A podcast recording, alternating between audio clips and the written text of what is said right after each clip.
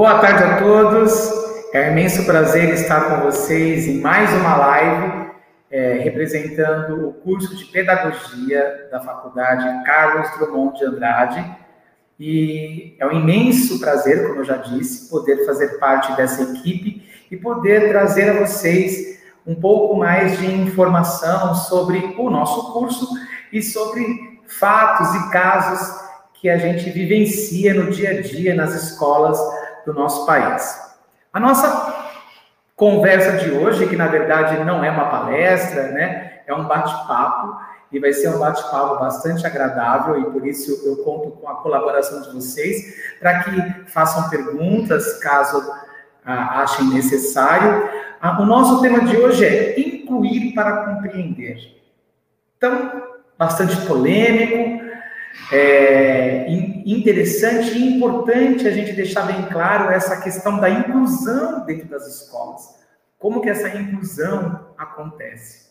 E para conversar comigo hoje, eu teria a honra de mediar e de bater um papo com esse professor, que também é professor, vai se apresentar com mais detalhes para vocês. Ele é professor de Libras, especialista nessa área. Então, como vocês podem perceber, falar de inclusão de surdos vai ser o nosso tópico. Essa live, ela é o início de uma série de outras que prosseguirão com esse mesmo tema, incluir para compreender. Então, nós teremos outros convidados, especialistas em outras dificuldades, em outros tipos de inclusão, para que a gente possa, de certa forma, esclarecer algumas dúvidas e trazer algumas informações para vocês. Então, eu sou Emerson Salino, professor do curso de Pedagogia, e tenho a honra de conversar com o professor Rafael Dias Silva, que ele se apresentará para vocês aí, falando um pouquinho da experiência dele, um pouquinho sobre o trabalho dele como curso de inclusão aqui na Unidrummond. Boa tarde, professor, bem-vindo. Boa tarde, Emerson, prazer enorme estar aqui com vocês. Agradeço aí o convite da nossa coordenadora Rosana. E obrigado aí, vamos bater esse papo aí. Muito bem, Rafael. Então, pelo que nós recebemos do seu currículo, do seu histórico, ali, do seu pequeno histórico que você passou para a gente, que está disponível ali no ato da inscrição, a gente pôde perceber que você tem uma vasta experiência, né, com o trabalho de inclusão. Trabalho esse que são executados, né, são feitos por poucas pessoas. E, infelizmente, a gente percebe que cada vez os professores apresentam mais dificuldades em trabalhar com essa clientela, com esse grupo de alunos. E, inegavelmente, a gente tem que dizer que eles fazem parte do nosso cotidiano, estão em nossas salas de aulas e ficamos aí um tanto quanto perdidos, né? E muitas vezes, professor, eu ouço muitos professores dizem assim, mas eu não estudei, eu não fiz faculdade para trabalhar com inclusão. Então, a primeira pergunta que eu gostaria de discutir com você é a falta de informação, a falta de preparo. Como esses cursos hoje de preparação de professores estão lidando com esse tema? Porque a gente tem que perceber que é um tema que não temos mais como fugir. Então, nós temos de crianças surdas, que é a sua especialidade, a autistas, síndrome de Down e diversos outros déficits de atenção que nós presenciamos a cada dia e não sabemos como lidar mesmo. Então, o nosso bate-papo vai ser um desabafo e talvez uma busca de soluções e de entendimento, né, para que a gente possa, juntos, construir uma educação melhor, não só para aqueles que são vistos como normais, mas para que todos tenham as mesmas oportunidades. Gostaria que o senhor, professor, falasse um pouco sobre a sua experiência como professor de inclusão e como formador de profissionais dessa área. Então, Emerson, eu acho que essa questão muito evidente hoje que os cursos de formação de professores, eles demandam que esses profissionais saiam do mercado de trabalho sabendo lidar com alunos com diferentes perfis, né? Hoje a gente trabalha muito com a ideia de uma pedagogia da diversidade, né? Uma pedagogia das diferenças, em que todas essas diferenças devem fazer parte do nosso projeto político-pedagógico, dos nossos planos de aula e do nosso atendimento educacional, né? Mas isso é muito novo, né? A grande maioria dos nossos colegas, eu dou curso de formação de professores em vários locais, eu vejo sempre o mesmo relato, né? Comentando que chega numa sala de aula, tem um aluno, né, com uma deficiência ou um transtorno de aprendizagem, e o que eu vou fazer com aquele aluno? Isso é muito, acontece muito nas unidades escolares, né? Eu acho que eu sempre fico pensando na necessidade de, por exemplo, fortalecer os cursos de formação de professores, como a gente faz aqui na Drummond, né? Então, acho que os alunos do curso de pedagogia da gente saem com uma base muito boa, porque, fora a questão da teoria, a gente trabalha bastante com a prática, né? Com uma proposta prática de um atendimento educacional especializado. Para os nossos colegas que já estão formados, eu acho que a ideia é justamente os cursos de formação continuada, né? Então, existe essa demanda e essa necessidade desses profissionais voltarem, né, a estudar e se prepararem de uma melhor maneira possível, né? Porque são demandas diferentes, são realidades diferentes. Hoje, a gente tem, né, essa ideia dos nossos alunos com deficiência serem marcados pelo laudo médico, né?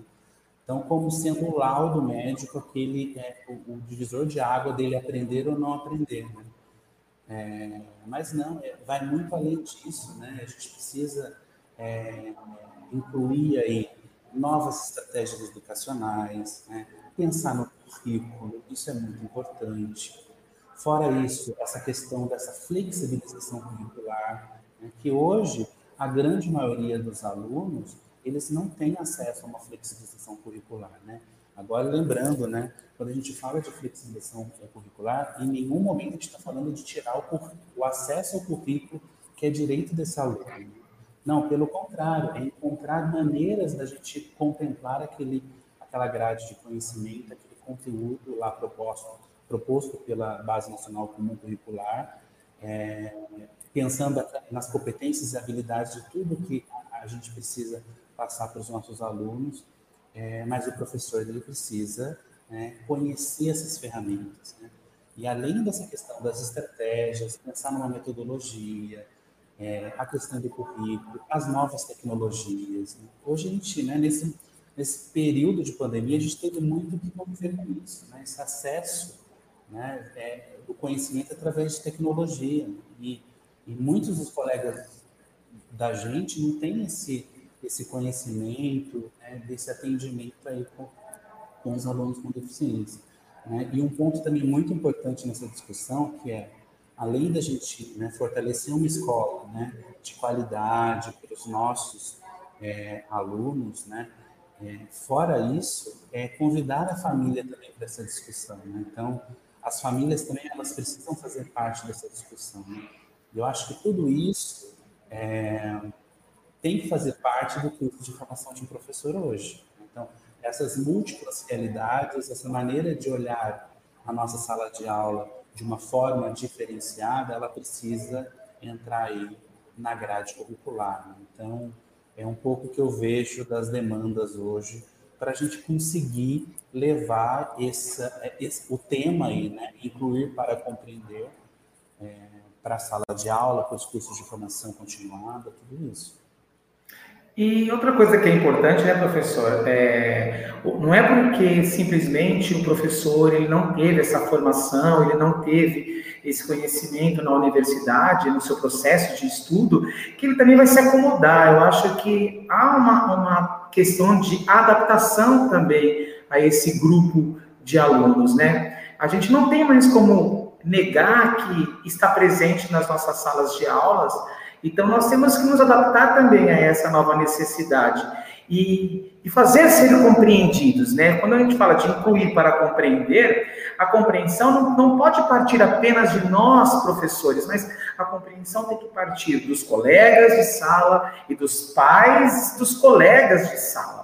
Porque, às vezes, há uma cobrança, né? Ah, mas eu não vou na escola com meu filho estudar com uma criança que não consegue acompanhar. Então, é importante essa conscientização que se tem dentro de um processo de continuidade de estudo. Então, os professores, eles precisam, aqueles que não tiveram a formação dentro da universidade, precisa buscar novas informações. Outra coisa que eu quero conversar com o senhor, professor, é sobre a questão da Lei de Diretrizes e Bases, a 9394/96, que ela diz, né, que ela garante qualquer tipo de necessidades especiais e que elas devem ter acesso à escola. Aí eu pergunto para o senhor, que tem essa experiência, que trabalha com esse grupo, né, essa acessibilidade, ela é concreta? Emerson, infelizmente ainda não, né? Ainda os nossos alunos em sala de aula, eles são excluídos desse processo de aprendizagem, né? Eu trabalho na apresentação, né? Então, minha formação é através do atendimento educacional para alunos surdos, né? E aí, alguns anos atrás, eu estava na sala de aula e trabalhava com esses alunos.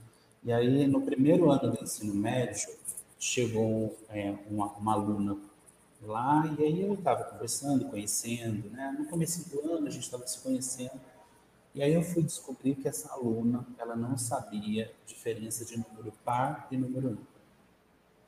No próprio nome dela, ela não sabia o que era uma vogal, o que era uma consoante, no primeiro ano do ensino médio. E aí me fez muito fazer essa reflexão, né? Como essa menina chegou até aqui? Muito em cima disso, né? Ou seja, a lei, né? O Brasil, ele é muito forte em questão de legislação, quando a gente trabalha com essa proposta de uma educação inclusiva, né? Desde, né?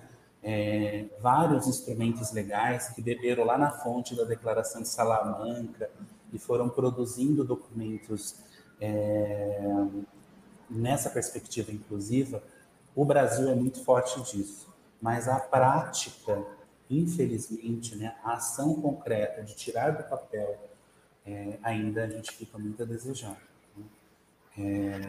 E aí a gente vai tendo movimentos que vão acontecendo dos setores, né? Então, por exemplo, a gente tem lá em 2002 a comunidade surda reivindicando a legalização, né, da língua, né? Então, em 2002, o Brasil se torna país bilíngue, né? A grande maioria das pessoas não sabem disso, né? Então, nós somos um país bilíngue, né? Tem a língua portuguesa e a língua brasileira de sinais, né? Aí, a gente vai caminhando, associações de autistas propõem leis, instrumentos para garantir, né, o acesso à educação. Então, você vê que os setores, eles vão se organizando e vão entrando com projetos de lei justamente para garantir esse acesso.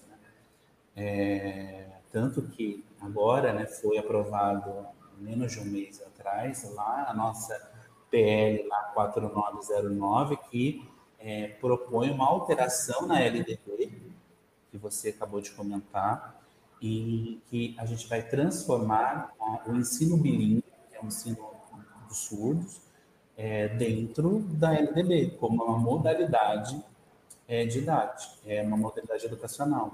Então, você vê, né? Os setores vão se organizando e vão entrando com projetos de lei para tentar assegurar, né, nesse modelo de bilinguismo em que o aluno surdo, né, nesse caso, nesse recorte que eu estou fazendo aqui, ele vai ter acesso à língua brasileira como língua mãe, primeira língua, e na modalidade escrita, a língua portuguesa.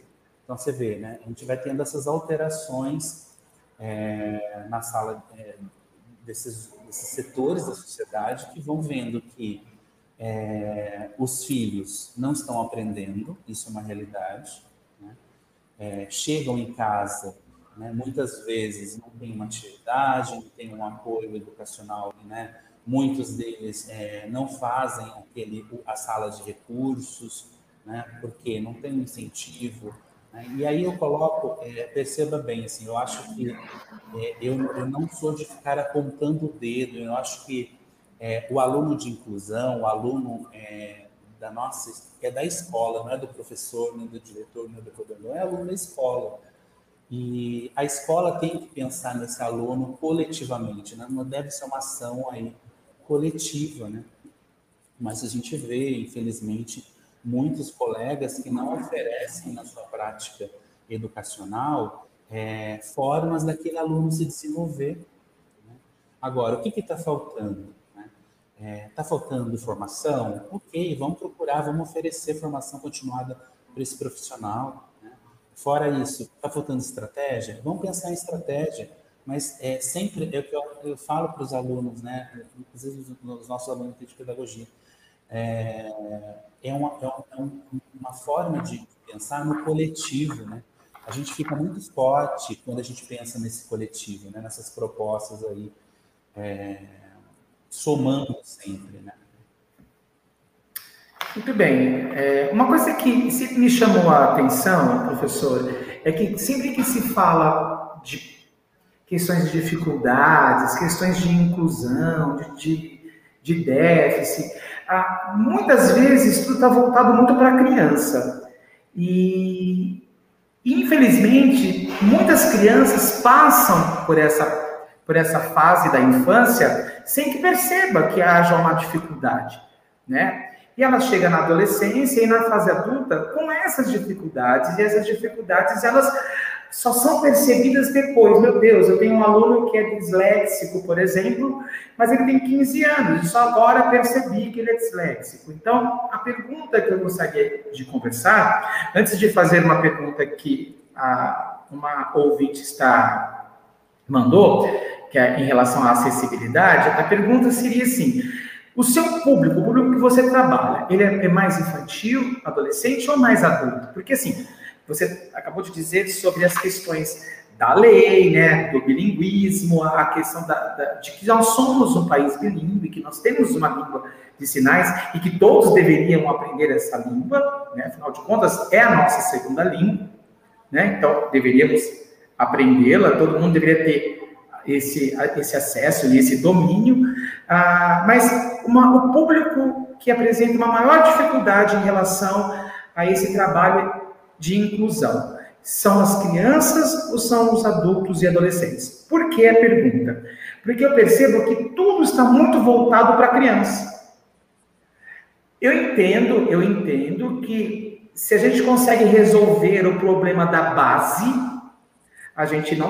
nós não teremos grandes problemas em outras fases. Mas e se esse problema passar despercebido? O que não é impossível, a gente sabe disso. Porque quantas escolas estão pouco interessadas nessas crianças? Quantos professores fingem que não veem essas crianças? Então, às vezes, o problema é que ele chega na adolescência, ele chega no ensino fundamental 2, no ensino médio, e só lá na frente é que isso vai ter um peso ainda maior. Então, qual é a sua mensagem em relação a isso? E qual é o seu maior público neste momento de trabalho com inclusão? Hoje, o meu maior público são os adolescentes, né? Então, principalmente ensino médio, né? Porque muitas dessas... desses laudos, né, desses diagnósticos, como acontece de forma tardia, isso vai representar aí, né, final do ensino fundamental 2, entrada no ensino médio, em que a grande maioria desses alunos e dessas famílias estão identificando que o filho, né, ou a filha aí tem alguma deficiência, algum transtorno de aprendizagem. E aí um recorte que eu faço, por exemplo, o acesso ao vestibular. a grande maioria, né, dos alunos, eles não conseguem entrar no ensino superior. Né? Por quê? Isso foi um projeto, uma demanda minha de pesquisa desde 2012, em que fez eu, inclusive, pensar numa forma de atuação e que surgiu um projeto em 2014, que é um cursinho pré-vestibular para alunos surdos, por exemplo. Né? Então, desde 2014, eu ofereço esse cursinho pré-vestibular para alunos surdos, porque eu consegui identificar que essa demanda ela é muito forte, né? Isso tem apoio da Secretaria de Educação do Estado de São Paulo, e que eu consegui verificar que esses alunos simplesmente não estavam conseguindo acessar, porque a grande maioria dos vestibulares não tem acessibilidade. Né? Você não vai ter intérprete. Então, a gente também precisa pensar agora como, por quê? Tem uns dados, por exemplo, de índices de matrículas, né? Então, alguns dados aí, os últimos que eu tenho de 2018, que saiu a questão dos números de matrículas em todas as fases, infantil, fundamental, médio, superior, né? Todos tiveram aumento, né? Então, todos acima tiveram tantos por cento de aumento no número de matrículas, porque depois de 2008, a escola ficou mais atrativa para esses alunos. Então, a gente tem essa retomada aí. Então, a gente tem esse aumento aí do número de matrículas. Mas, Emerson, mais de 80% de matrículas estão no ensino médio. A gente, e para o ensino superior, essa porcentagem ficou em 4,5%. Opa, tem alguma coisa errada aí, né? Como a gente está recebendo no ensino médio 80% de alunos com deficiência, de uma forma geral, e está entrando no ensino superior só 4%. Né? Então, a gente precisa também, né, as faculdades, as universidades, elas precisam, né, olhar também para os seus processos seletivos e oferecer uma demanda de inclusão para esses jovens, né, porque eles estão querendo. Né? E muitas vezes tem essa ideia de, não, vão ser bolsistas, não pagam, não. São alunos pagantes, né? Então, os deficientes, eles têm recursos, eles, né, são alunos como todos, né? Mas aí eu percebo um pouco isso. Eu trabalho, assim, com a vivência na educação infantil, né? Então, a gente tem algumas pesquisas em escolas de ensino infantil, Fundim, que a gente já está colocando na grade curricular Libras, né, que ainda isso não existe. Então, uma ideia aí, justamente numa escola, um polo que a gente tem aqui em Guarulhos, que é o Colégio Alvorada. Então, e a gente tem essa tentativa de colocar na grade curricular Libras, para essas crianças já conseguirem entender, né, essa questão da diversidade, de conviver com o diferente. Né? Então, acho que é isso que é essa ideia. Mas, o que fazer com esses jovens que entram na adolescência e se descobrem com dislexia, com déficit de atenção? Né? Eu acho que as escolas têm que pensar em estratégias, né? Então, estratégias educacionais, pensar nessa questão da flexibilização, para esse aluno não se desestimular. Por quê? Pensa você entrando às 7 da manhã, saindo à 1 da tarde, né? O seu professor te dando coisas para pintar. Essa é a realidade hoje, infelizmente. Então, os alunos com deficiência, eles ficam pintando, eles ficam desenhando, sendo que a grande maioria dos alunos estão vendo logaritmo, estão vendo frações, estão vendo regras gramaticais da língua portuguesa, aprendendo ciências, né? E aquele aluno, o que ele está fazendo? Ele está colorindo. Então, a gente precisa pensar bastante nisso também. Né? Eu acho que, de forma imediata, pensar nos processos de estratégias e flexibilizações no currículo, olhar para os processos de inclusão desses alunos no acesso aos vestibulares, né, que ainda está faltando bastante essa questão da inclusão.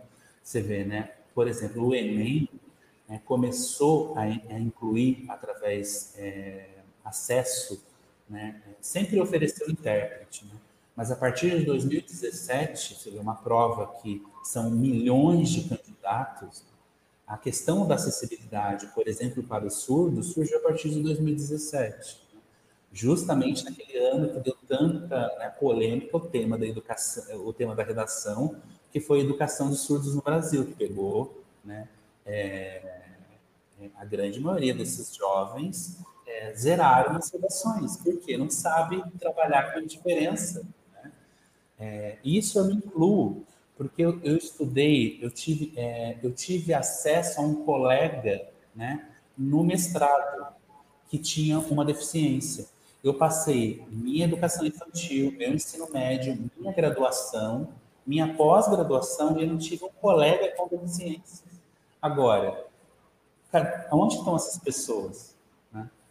Né? Elas não estão tendo acesso a isso, né? E eu me incluo nisso também.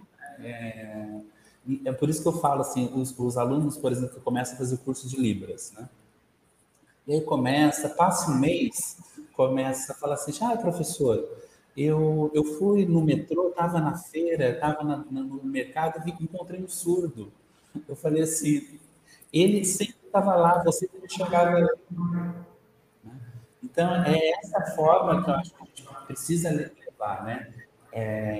E é um pouco desse novo olhar que a gente acaba contagiando, né, os nossos alunos, que é esse novo olhar, acho que é necessário, né? De certa forma, quando a gente fala na inclusão, né, se a gente pega o tema da nossa live, que é incluir para compreender, na maioria das vezes o processo é o oposto, né? As pessoas querem compreender para depois incluir. Então, a gente tem que perceber que não tem que se compreender se não incluir. Então, a primeira coisa é incluir, é aceitar, né? É permitir, é dar acesso. A partir do momento que você inclui, entende e dá acesso, você compreende, você passa a conseguir fazer um trabalho. Você não precisa ser um especialista para você conversar com uma criança que seja surda, né? Você vai se virar, de alguma forma você vai se fazer compreender, porque você já incluiu essa criança na sua vida, você incluiu esse adolescente na sua vida, ou esse adulto. Então, eu tenho percebido muito, já puxando a sardinha para o seu lado, né, dos surdos, eu tenho percebido muito grupos, né? Então, outro dia eu encontrei um grupo de surdos no metrô. E se percebe que eles já andam em grupos, né? Eles estão sempre em grupos. E as pessoas, às vezes, elas têm medo de se aproximar porque elas não fazem parte daquele grupo. Isso também é muito comum na nossa sociedade, professor, porque, assim, às vezes, por mais que os seus alunos aprendam a trabalhar com essa coisa, né, de Libras, com essa coisa de comunicação mais aberta, uma comunicação mais liderada. Mesmo que eu não domine a Libras, eu domino gestos, eu faço por me entender. Mas existe uma espécie de medo, de receio de chegar ao grupo, porque também eles são muito fechados. Você concorda comigo que eles também se fecham um pouco? Esse grupo de surdos, principalmente os mais velhos, as crianças nem tanto. Mas quando eles formam uma comunidade, porque hoje com a nossa rede social, nós temos uma série de comunidades aí, né? E eles também se fecham um pouco. Isso eu também percebo um pouco de resistência. O senhor acredita, convivendo com esse público, o senhor acredita que é por uma falta de confiança nas pessoas, ou por uma insegurança, ou por medo de uma certa violência? Certa vez eu assisti a um programa, né, CSI, que um rapaz ele foi assassinado, porque dois rapazes passaram de carro, falaram com ele, lógico, ele surdo, não respondeu, também não olhou, se sentiu ameaçado, e os rapazes saíram do carro, bateram nele até a morte, e não sabiam que ele era surdo. Entendeu? Então, assim, o cara... Mas a justificativa mas eu falei com ele, por que ele não respondeu? Ele era surdo. Então, assim, existe esse medo, você convive com esse grupo, professor, existe também esse certo afastamento deles para com os outros? Como que isso é visto ou falado na comunidade? Eu percebo isso, mas ao longo dos anos, né, eu já trabalho com inclusão há mais de 15 anos, né, focado na questão de acessibilidade, de surdos, surdo-cego e algumas outras deficiências e transtornos. Eu sim concordo com você, justamente dessa questão, dessa blindagem que existe das comunidades surdas, dos grupos, né, então acaba formando guetos, né, grupos formados, assim, que existe até uma resistência, né? Mas eu acredito que ao longo dos anos isso tá melhorando, né? Eles estão ficando mais abertos, mas é uma forma de proteção. Então, você se fechar, você se preserva, né? Então, eu acho que é uma luta muito histórica isso, né? De segregação, de preconceito, de situações como essa aí, você vê num seriado, né? Formas de desvalorização da pessoa, né? Isso de todas as deficiências, né? Nós temos aí o capacitismo para não deixar a gente mentir isso, né? Então, estamos vivendo numa sociedade capacitista, né? Em que infelizmente, a gente precisa quebrar isso. E enxergando além da deficiência, né? Pensar que são pessoas que têm potencialidades, que têm formas de conquistar as coisas, como todos nós, né? E aí, voltando para a questão do ensino superior, é uma conquista que nós tivemos, né? Porque a gente tem que excluir as pessoas também dessas conquistas, e dessas vitórias que nós tivemos, dessas alegrias que nós tivemos com uma formação acadêmica. Mas sim, existe, é formado um pouco. E aí, por exemplo, né, indo agora em abril, né, dia 24 de abril, a gente comemora o dia que a Libras foi lançada como língua, né, lá em 2012.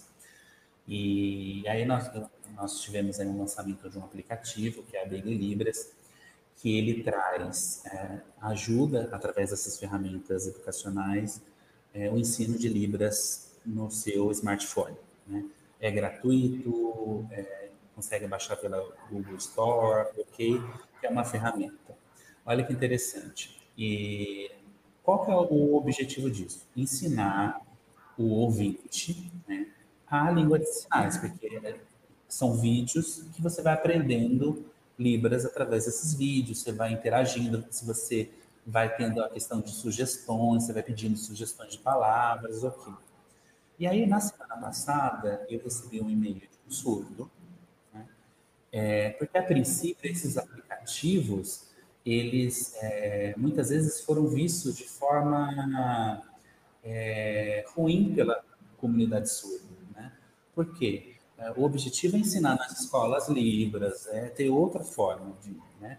Mas a gente vai organizando essa forma de oferecer essa demanda de ensino através de uma ferramenta gratuita. Ok. E aí eu recebi esse e-mail, esse surdo, agradecendo porque no aplicativo nós gravamos o vídeo e colocamos o conceito daquela palavra, né? Então, e esse surdo estava aprendendo a língua portuguesa através disso, porque ele via o sinal e aprendia a língua portuguesa com o aplicativo, né? Então, perceba que interessante isso, né? Você vê que é uma forma de você vai vendo que o que estava segregado, hoje, a gente consegue ter maior visibilidade, maior aderência, né? Mas também é um pouco dessa questão desse pensar coletivo, sabe, Emerson? Eu acho que, de alguma maneira, os grupos que estavam separados em guetos, né, eles começaram a perceber que de alguma forma, se a gente conseguir chamar, né, e convidar a sociedade, a gente vai conseguir mais voz, né? E eu acredito muito nisso, né? Eu acho que, você vê, né? Eu não tenho nenhuma deficiência e sou super militante nessa questão, na questão inclusiva, porque em algum momento eu tenho uma aderência, né? E aí a gente passa para os nossos alunos, você vê, nas nossas conversas com os professores, eu sempre estou falando, porque é uma coisa que para mim é muito importante, né? E aí, aquilo que a gente acredita, a gente acaba passando para frente, né? Eu acho que nos últimos anos tem sim uma transformação aí desses grupos em se abrir mais, eu acho que... E tem mesmo, eu super acredito nisso, né? É bem interessante, se você está falando, eu estou lembrando assim, né?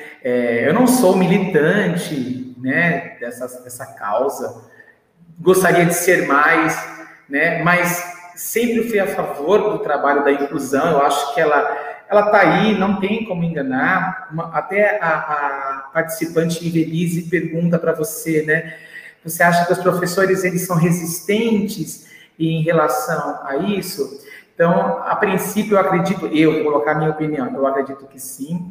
Eu não tenho alunos surdos, eu trabalho com ensino médio, mas eu tenho alunos autistas. Então, assim, eu tenho um aluno autista de grau 2, né, que é o autismo, praticamente, ele tem o mundo dele e tem alguns lapsos de realidade. E eu falo, eu estou lembrando aqui que eu ensinei ele a falar a casa caiu. Porque quando alguém faz alguma coisa, você olha que a casa caiu. E agora eu já não preciso falar mais a casa caiu para ele repetir. Eu falo rio, rio, rio, e ele fala a casa caiu. Ele já sabe que rio, rio, rio, a casa caiu. Então, quando alguém na sala faz alguma coisa errada, eu falo rio, rio, rio, aí ele já fala a casa caiu. Então, ele já participa da sala. Ele sabe que a hora que ele falar a casa caiu, é que alguém aprontou. Aí eu falo para ele... A casa caiu para quem? Ele fala, e ele aponta, porque para apontar ele é ótimo. E eu sou muito cara de pau nesse sentido, Rafael. Eu chego nos grupos, eu posso não falar nada, se eu percebo que eles estão conversando, eu vou lá e eu acho que eu falo tudo. Eu acho que eu falo todas as línguas, eu acho que eu falo Libras, e eu acho que eu estou arrasando, né? Na verdade, eles dão risada da minha cara, porque eles falam assim, o que esse idiota está fazendo aqui, querendo falar com a gente? Mas eu acho que eu tenho que chegar, que as pessoas precisam chegar. Se nós, tidos como normais, que nós somos mais anormais do que quaisquer um, né? Se nós não chegarmos, é lógico que eles não vão abrir espaço também. Então, eu gostaria que você respondesse a pergunta da nossa colaboradora. Você acha que os professores são resistentes a isso? A esse tipo de trabalho? Primeiro, obrigado, Evelise, pela pergunta. Aliás, deixa eu já mandar um beijo para as alunas de pedagogia que estão aí participando. Senão depois eu acabo esquecendo. Existe, sim, né, uma forma de você não saber tanto, né? Porque a gente volta para aquilo, né? Eu fico numa situação muito desconfortável se eu não conheço aquilo, né? Se eu não conheço como fazer um trabalho pedagógico, educacional com aluno, né? Que muitas vezes, quando eu saio da sala de aula, pode me trazer frustração. Então, isso é muito humano, né?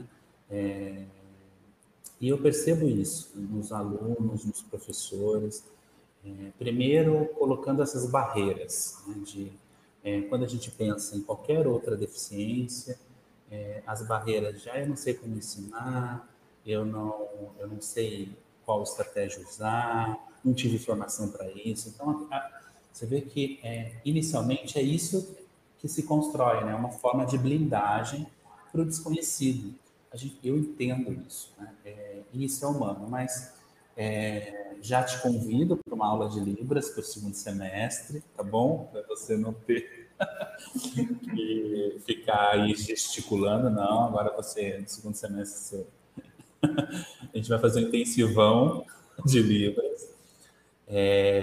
Mas existe, sim, essa forma de barreira que a gente só vai conseguir quebrar, Emerson, né, e colocando com formação.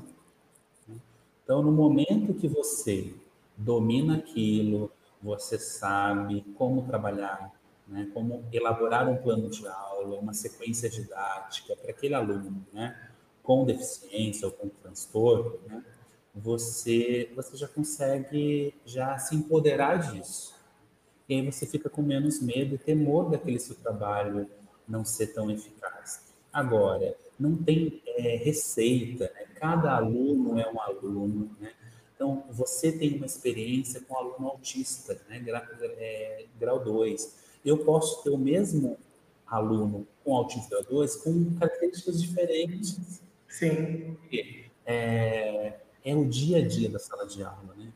Tanto que eu falo para os alunos, é interessante também a gente pensar em desenvolver um plano individual de atendimento individualizado para esses alunos com deficiência logo no início do ano, né? Ou naquele momento que a gente recebe aquele aluno em sala de aula. Porque ali é uma forma da gente organizar a nossa prática educacional e deixar registrado isso, né? Então, acho que hoje falta muito também esse registro nas escolas, né? Por quê? Você está fazendo um trabalho excelente com o seu aluno lá. Ok. Daqui a pouco, você muda de escola. E aí? Toda aquela construção que você teve com esse aluno desaparece, porque isso não está documentado. Então, a gente também precisa investir nessa documentação escolar dos nossos alunos com deficiência, que é uma maneira da gente garantir a continuidade do trabalho.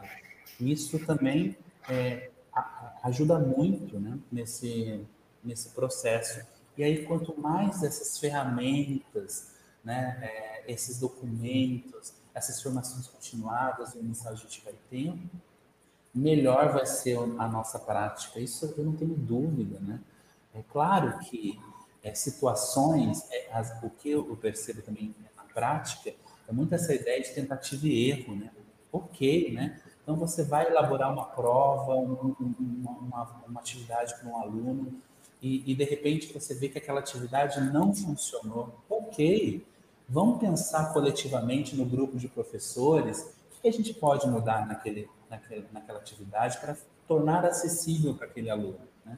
Então, novamente, é uma construção coletiva, né? É um olhar pedagógico de forma diferente que a gente precisa hoje, né? É uma outra forma de ensinar, né? E isso passa pelos cursos de formação de professores, não tenha dúvida disso. E sabe o que é muito interessante, Rafael, essa nossa conversa, que flui com essa naturalidade, porque nós somos professores que trabalhamos com realidades diferentes de inclusão, né? Mas uma coisa que eu venho percebendo é que o próprio aluno se exclui, ele já é o primeiro a se excluir, né? Porque ele já sabe que ele já se vê diferente dos outros. E se não couber a nós trazer esse aluno para o grupo, ficaria complicado. Então, por exemplo, esse aluno que eu citei para vocês, que ele é autista de grau 2 e que eu trabalho com ele, que eu brigo com ele, ele não tem a mesma participação em algumas outras aulas. Por culpa do professor, eu não sei.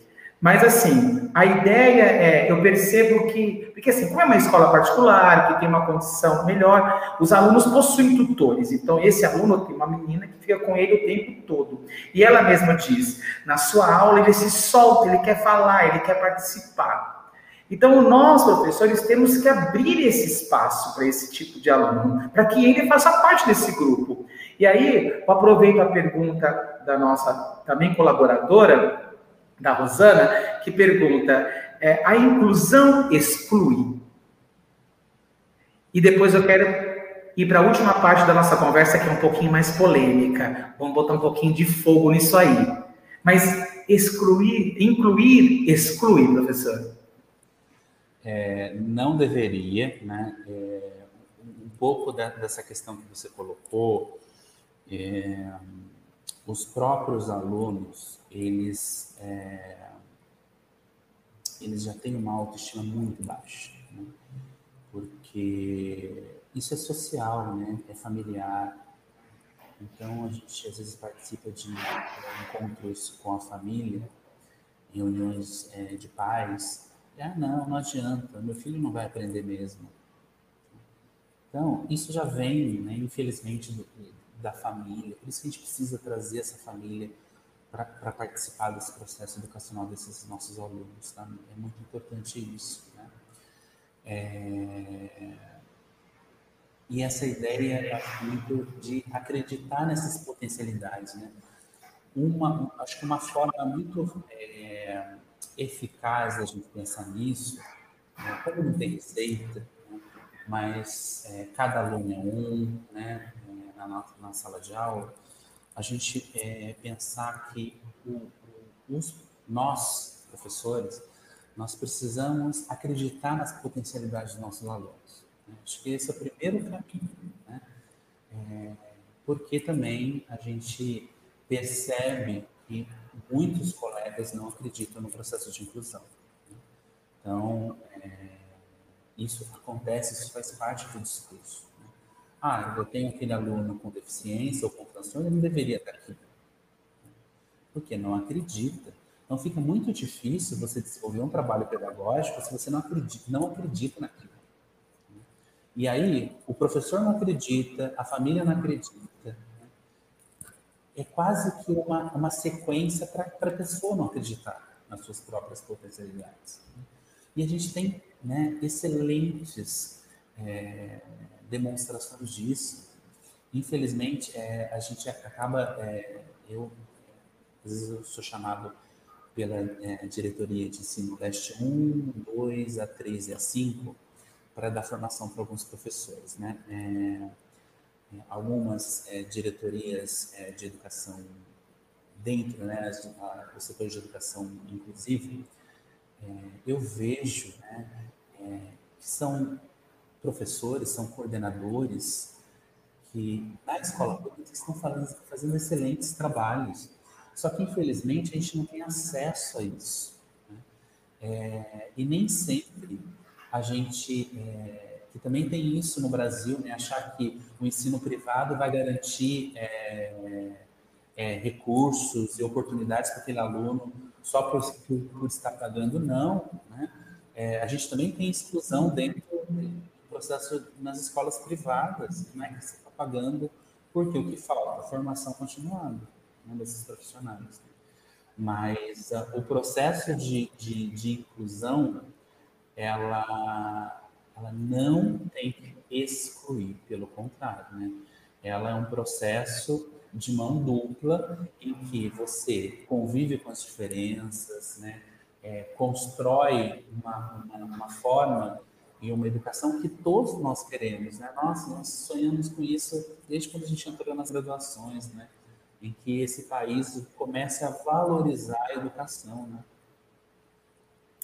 Bom, eu quero agradecer aos colegas que estão participando aí, colocando perguntas, e que não dá tempo de a gente responder a todas, né, porque a gente tem aí um assunto para tratar, mas eu quero já também dizer que esse nosso projeto de incluir para compreender, ele não para aqui, né, nós teremos outros convidados que vão vir aí, vão falar de outros tipos de déficit, e outros tipos de trabalhos. Eu acho que trazer gente que trabalha com essa clientela para ajudar-nos a como lidar melhor com eles, vai nos facilitar muito como profissionais da educação. Mas eu quero colocar um pouquinho de fogo aí na nossa conversa, professor. Né? Eu acho que está muito fácil, né? Está muito fácil essa conversa aí, tá? Eu quero saber agora desse seu público, desse público que o senhor trabalha, né, com os surdos. Tem uma polêmica muito grande sobre surdos mudos negros, negros surdos mudos, negros mudos surdos. Como que a comunidade negra surda lida com tantos preconceitos, né?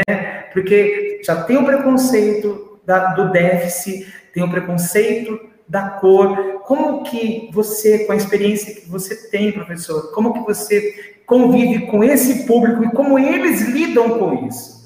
Então, eu quero botar um pouco de fogo aí para a gente ver como que lidar com esse público, porque são muitos preconceitos juntos, né? E que a cabeça, como deve ser, né? Porque uma criança negra já sofre um preconceito porque é negro, porque tem apelidos, é o bullying. E agora o negro surdo, como ele gosta de ser chamado primeiro? Negro mudo,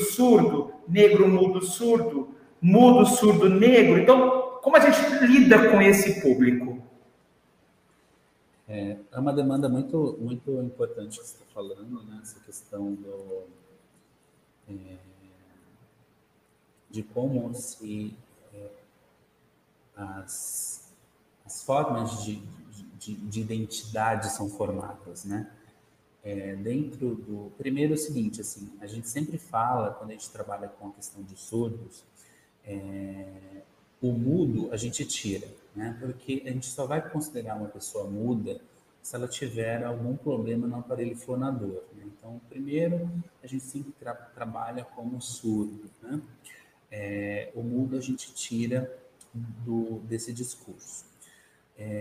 Mas é interessante isso, tanto que eu estou escrevendo um texto que agora em agosto vai ser publicado, sobre exatamente isso, né? Dessa inclusão aí de surdos negros, né? De forma um pouco que a literatura traz e que a própria comunidade surda traz, a referência dessa construção de identidade vai ser surdo negro, né? E aí, por que isso? Que primeiro, né, vem a questão da identidade do surdo, né, com toda essa questão desses aspectos culturais envolvidos, e aí na sequência a questão do negro, né, com as suas várias formas aí de se referir, né? Agora, uma forma da gente ver aí, né, que são grupos, né, que sofrem, né, demandas e demandas de preconceito, né, porque vão tendo aí, e aí não só os surdos, ou seja, as pessoas com deficiência, os negros de uma forma geral, essa discussão também entra no grupo LGBTQIA+, também junto, né? Então, são discussões que são bastante pertinentes dessa formação de identidade.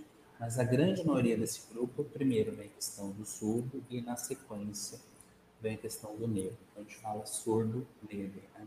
E é interessante que na língua de sinais, né, na Libras, a gente tem uma forma de se referenciar a questão do arroba, né? O arroba, na escrita, equivale tanto ao feminino quanto ao masculino na escrita, né, na língua de sinais. E hoje, com essa discussão invadindo a nossa sociedade de uma linguagem não sexista, né, passa também por essa forma de identificação, né? Mas, de forma geral, primeiro vem a identidade surda e depois vem a identidade negra. Perfeito. Né? Nós conversamos aqui com o professor Rafael Dias Silva, mestre, especialista nessa área. Eu acho que não tínhamos pessoa melhor para falar sobre isso. A experiência do professor é muito válida para a gente. Tem aí algumas perguntas, né, que vão ficar para um próximo encontro. Gostaria de aproveitar e falar do livro Conversas Pedagógicas, Educação Infantil. Então, o livro está para ser lançado, mas já está à venda, vocês já podem encontrar pela Curtilivros, né? Também pode encontrar com a Kelly, da biblioteca aqui da Unidrummond da Tatuapé, aluno Drummond e ex-aluno Drummond, tem um preço especial. É um livro que é uma coletânea de artigos sobre o ensino de educação infantil, que traz bastantes experiências e técnicas de como trabalhar com a criança nessa faixa etária. E lembrando vocês que para o próximo semestre teremos Conversas Pedagógicas Ensino Fundamental 1 e para o ano que vem, professor Rafael, Conversas Pedagógicas Ensino Inclusivo, né? Então, numa coleção aí que nós estamos montando dentro do Conversas Pedagógicas, nós teremos aí o livro inclusivo, né, sobre educação inclusiva, certo? Então, eu agradeço a todos que estão aqui participando nessa sala, que passaram as suas conversas, que conversaram com a gente, que deram suas opiniões. Eu vi os nomes Rosana, Patrícia, Bruna, Vanessa, né? Muitas pessoas participaram aqui da nossa conversa. É sempre um prazer imenso. Ó, Lucélia, que colocou aí. Vamos colocando os nominhos de vocês para eu falar, gente. Letícia. Né? Então, assim, é uma honra, né, poder conversar com vocês. Hélio. Não, Elô, Elocida. Né? Não, Hélio. Então, assim, é sempre bom ter pessoas que estão interessadas. Tânia. Pessoas que estão interessadas e que disponibilizam um pouco do seu tempo para conversar com a gente. Não estamos aqui para ensinar, não estamos aqui para dizer o que é que você tem que fazer. Estamos aqui para trocar ideias, porque a educação só funciona quando muitas cabeças pensam de uma mesma forma. E para isso, é preciso que conversemos, né? A gente só vai conseguir resolver as coisas se chegarmos num senso comum. Porque não adianta eu ter uma ideia, eu fazer um trabalho, o professor Rafael fazer outro fazer outro, e não haja uma conversa. O importante é trabalharmos juntos. Portanto, gente, incluir para compreender. Esse é o nosso foco, esse é o nosso desejo. Professor, gostaria de dizer algumas palavras para encerrarmos. Emerson, obrigado, né, pela mediação nessa tarde, obrigado à coordenadora Rosana pelo convite, ao Léo, que está fazendo parte dessa questão da técnica, né? Você vê que também aqui é um trabalho coletivo, né, em equipe, as alunas que participaram. Depois, o que eu vou combinar, né? Eu vou ver se eu consigo pegar esse material que nós gravamos hoje e colocar Libras para a gente também dar acesso a esse conteúdo para a comunidade surda, e aí a gente divulga também nas redes sociais da gente, tá bom? Obrigado aí pela participação de todos, e sempre é isso, né? Realmente essa ideia da gente compartilhar experiências, né? Pensar em que tipo de formação eu quero profissionalmente para mim, né? E pensar que realmente esse processo de inclusão veio para ficar, e o que eu preciso, né? Quais as ferramentas necessárias para que eu faça a inclusão desse nosso aluno da melhor forma possível e de uma forma responsável, né? Mas, gente, obrigada pelas perguntas, pelas participações, e Emerson, um prazer estar aqui do seu lado. Muito obrigado. Então, eu quero finalizar a nossa conversa agradecendo a coordenadora do curso de Pedagogia, a professora Rosana Auricchio, ao Leonan Auricchio, que é todo o nosso assessor técnico, né? A professora Rosana por nos dar esse espaço. E pedir para vocês, espectadores que estão aí, incluam a gente no coração de vocês e até a próxima live. É um prazer estar com vocês sempre. Rafael, obrigado, mil beijos a vocês. Alunos, venham fazer pedagogia com a gente. Faça a diferença, certo? E venham aprender um pouco mais.